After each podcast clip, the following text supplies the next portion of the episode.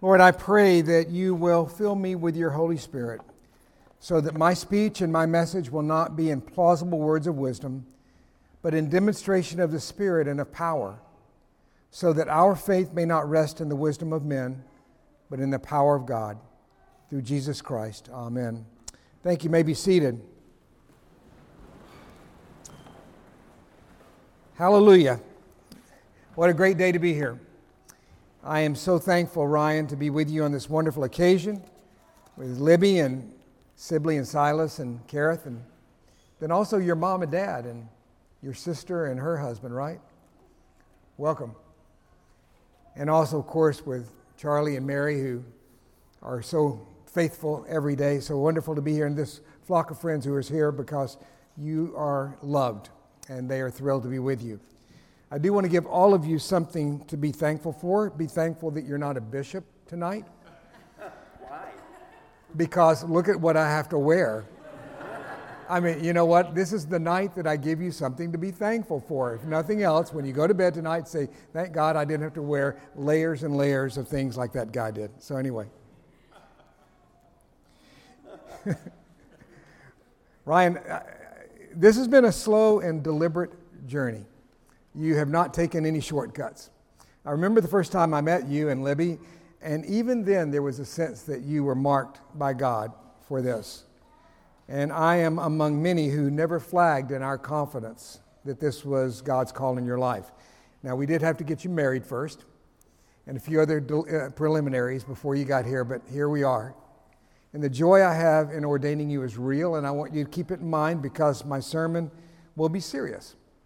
And it's not because I have doubts, but I couldn't be true to the words of Jesus and say anything in my exhortation, but yet what is seriously addressed in his teaching.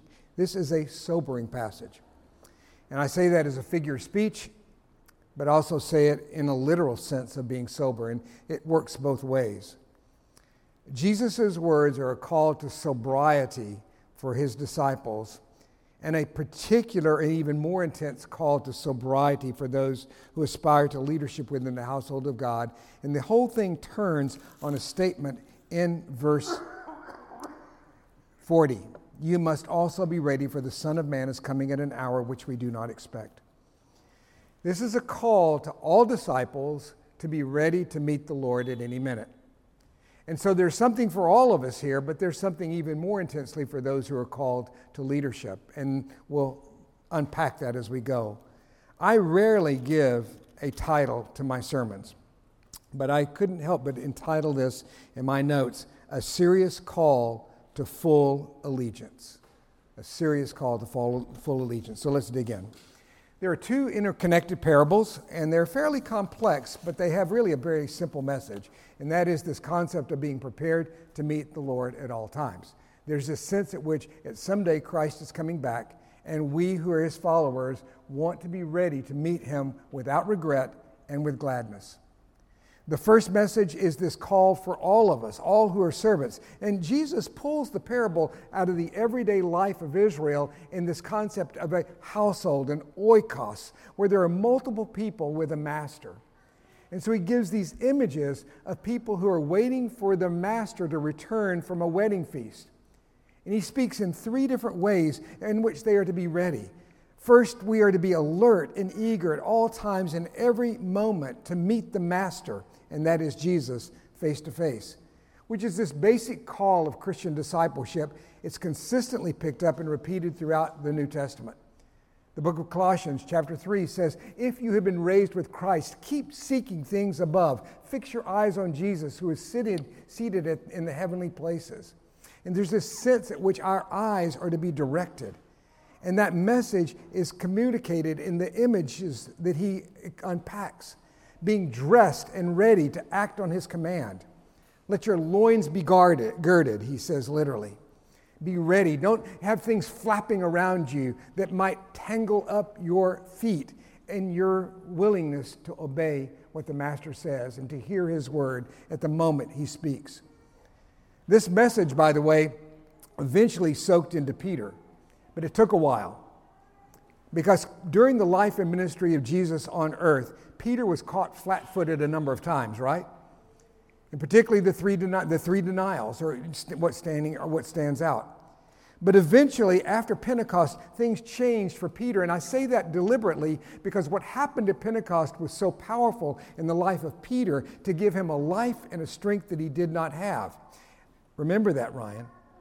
Because in Jeremiah, in this incredible call that Jeremiah receives, it's God's deposit of life in Jeremiah that gives him the ability to do it. It's God's deposit of the Spirit that changed Peter from a person who fell on his nose so many times.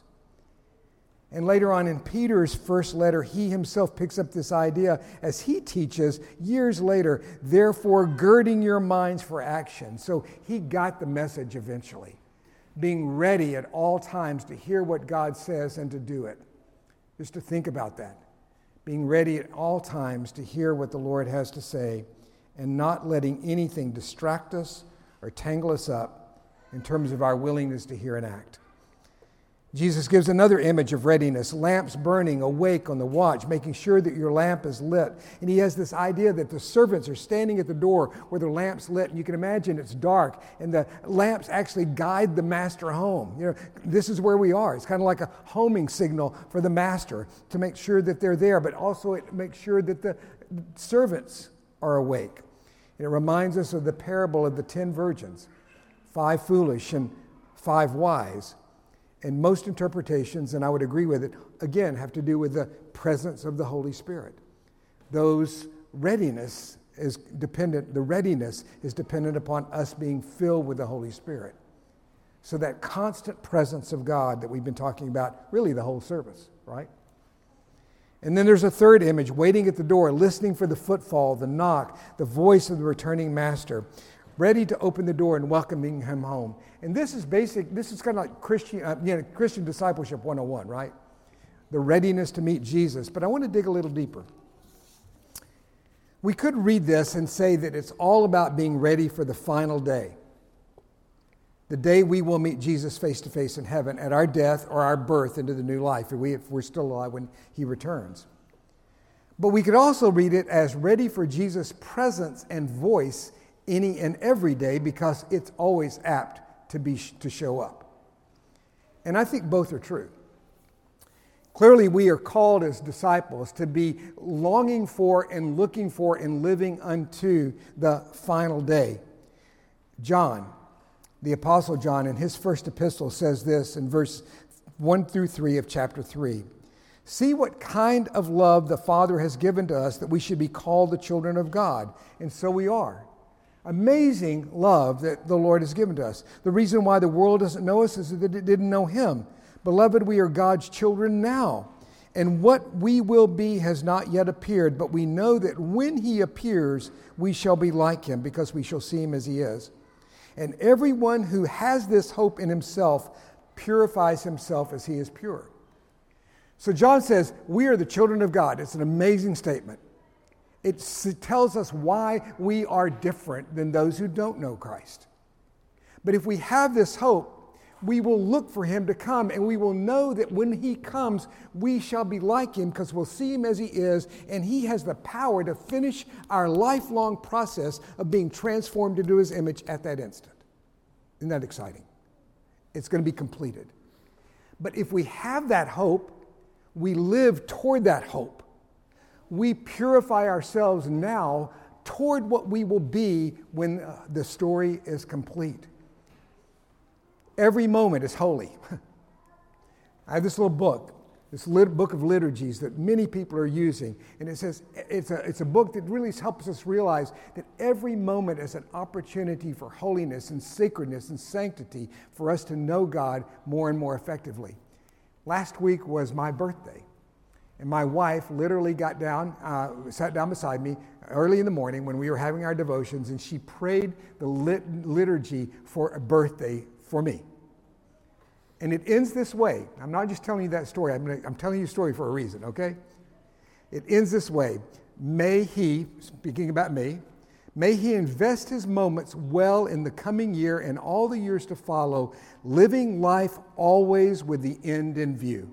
That's the point. In pursuit of that eternal prize that will allow him to look ever with gladness and never with regret on the passing of his years, as each subsequent birthday will be but the marking of a step nearer to the final fulfillment of all he has so longed and hoped and labored for. Incredible prayer. Living each day without regret, knowing that every year is not a year lost, but a year closer. A year closer to the completion of the dreams, and the hopes, and the longings of our life. This isn't yours, but I'm going to put it right here beside you, okay? Just to remind you. Living unto the final day but also living at all times ready to see Jesus and hear his voice in the everyday. Mother Teresa said this I see Jesus in every human being. I say to myself, This is hungry Jesus, so I must feed him. This is sick Jesus. This one has leprosy or gangrene, and I see the face of Jesus. I must wash him and tend to him because I love Jesus. And she goes on to say, seeking the face of God in everything, everyone, all the time, in his hand in every happening. This is what it means to be contemplative in the heart of the world, seeing and adoring the presence of Jesus, especially in the lowly appearance of bread and in the distressing disguise of the poor. I suggest that these two possibilities are in reality the same way of life. If we if you are ready to meet Jesus at any moment, when he shows up today, you will be ready to meet him in the final moment. If you are ready to meet him in the final moment, you will see him and hear him every day, many moments. These comments are self evident. But one thing I have to confess I do not find self evident, and I mean self evident, is that this is very serious business. Jesus isn't kidding. There's no wink wink here. There are no hyperbolic statements that this is only for the extremists. This is a one of a number of parables and teachings in which disciples, all disciples, everyone in this room who calls them, themselves followers of Jesus, are called to live in line with a different internal North Star from those who do not know Christ. A homing device in our souls toward the person of Jesus Christ. He is not an add on, He's not a means by which we are suddenly free and able to live according to our own pleasures. He's not a side gig in our lives. He is, offers no alternative way to life than to follow Him. Serious business. Now, Peter hears this and he asks in verse 41 Lord, are you telling this parable for us or for all? There's a group of disciples, and then there's in, within those group of disciples a group of the apostles, the 12. Peter says, Is this everybody or is this just for us? And Jesus leverages that question with a question, as he's so apt to do. Verse 42 Who then is the wise and faithful manager whom the master will set over his household to give them their portion of food at the proper time? The same point is happening. The master is coming home. But beyond the readiness of all the servants, there is the particular responsibility of the manager, the steward, the leader of the household. And what Jesus basically says is that the manager, the leader of the household, demonstrates his readiness to meet the master by fulfilling his responsibilities to take care of the people in the household. And Jesus leaves the question hanging Will you step up? Will you live into this calling of being a manager? In light of the coming of Jesus, will you be even more determined to make sure that you invest your life in the good of those you serve, that you care for in every sense of the word? The parable unpacks the concept of receiving food and proper sustenance and making sure, but I suggest that's just an image to give us a door and opens a door to a much broader concept because stewards and managers, the leaders of the church of God, are the people who are responsible across the board to work faithfully and fervently to provide all the gamut of needs that they can for the sheep. So, as we think about the flock of God, those who are leaders should be thinking not only their spiritual food and water, but their rest, their protection, their guidance, their healing, their rescuing, whatever the, moments, the moment does, demands. Now, obviously, no one deacon or priest is responsible for doing this. But you're going to hear in the exhortation that I give to Ryan, and he and I spent some time about this, that the diaconal ministry in particular has to be alert to all the, the, the entire scope of the needs of the local church. Not that you do it all, brother. You're part of a team, but nevertheless, you are aware of it all in a particular way.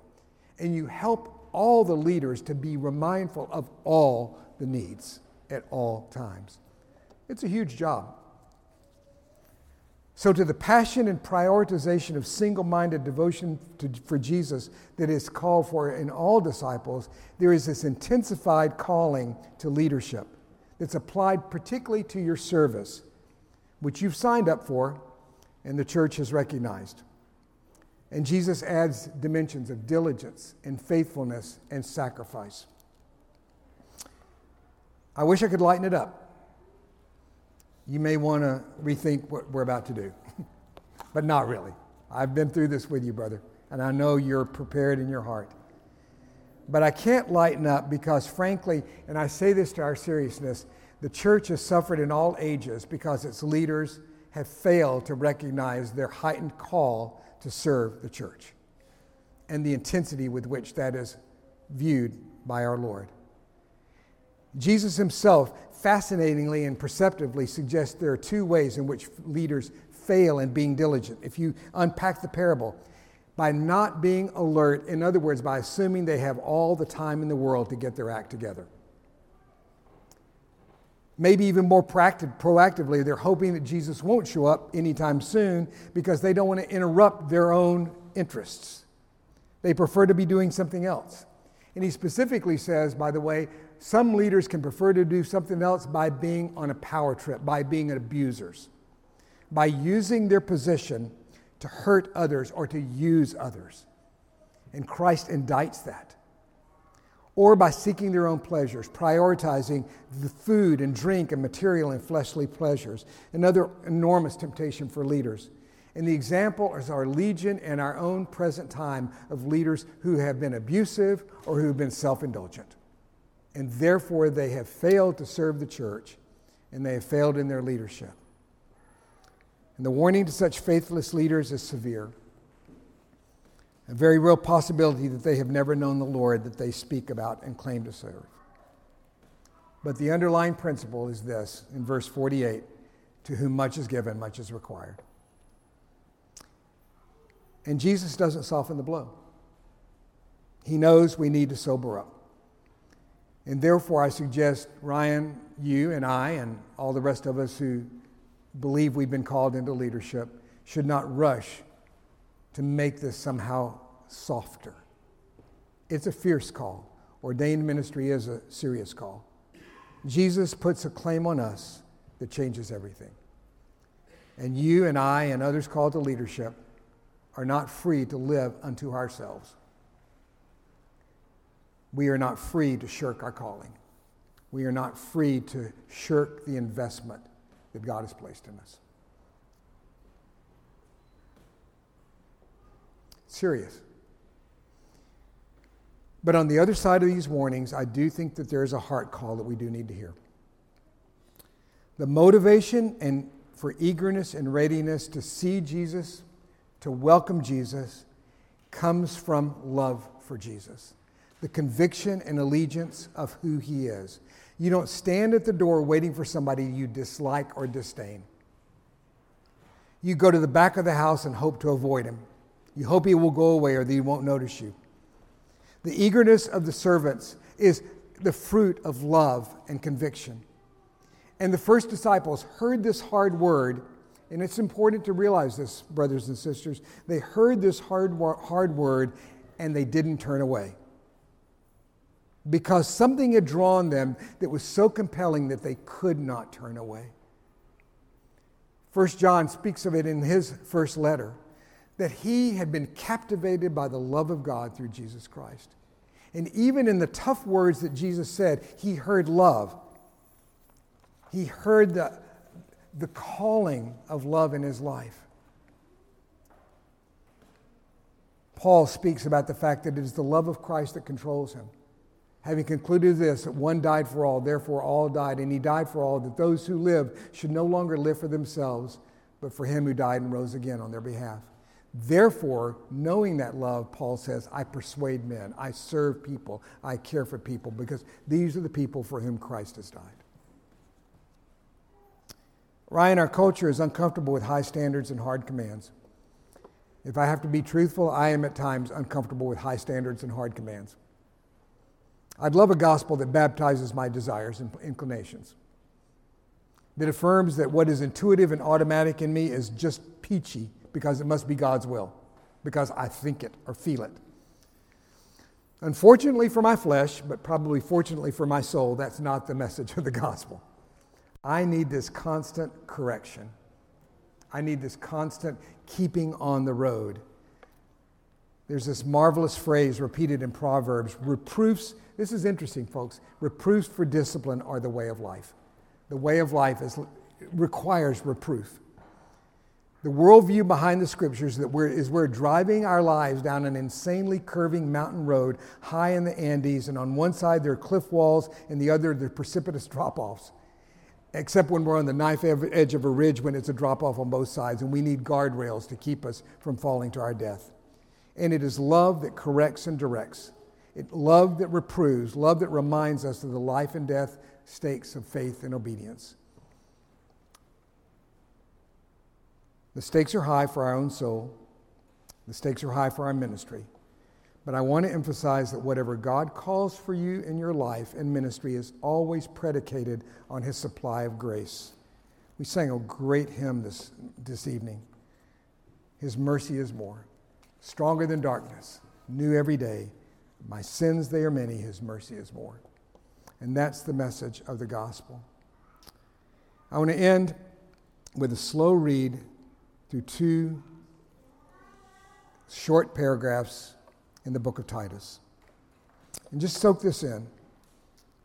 For the grace of God has appeared, bringing salvation for all people, training us to renounce ungodliness and worldly passions, and to live self controlled, upright, and godly lives in this present age, waiting for our blessed hope, the appearing of the glory of our great God and Savior, Jesus Christ who gave himself to redeem us from all lawlessness, lawlessness and to purify for himself a people for his own possession who are zealous for good works.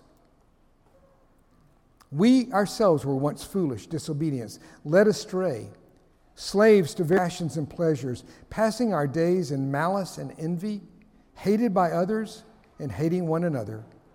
But when the goodness and loving kindness of God our Savior appeared, He saved us, not because of works done by us in righteousness, but according to His own mercy, by the washing of regeneration and renewal of the Holy Spirit, whom He poured out upon us richly through Jesus Christ.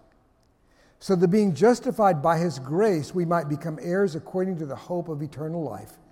This saying is trustworthy, and I want to, you to insist on these things so that those who have believed in God may be careful to devote themselves to good works. The outcome of the love of God in our lives is the transformation of our lives from self to an orientation to Christ and to one another. And therefore, a freedom and a power to devote yourself to good works so that we live our lives at the end of the day for the glory of God and for the good of others. And that, my brother, is a serious call to allegiance. In the name of the Father, and the Son, and the Holy Spirit. Amen.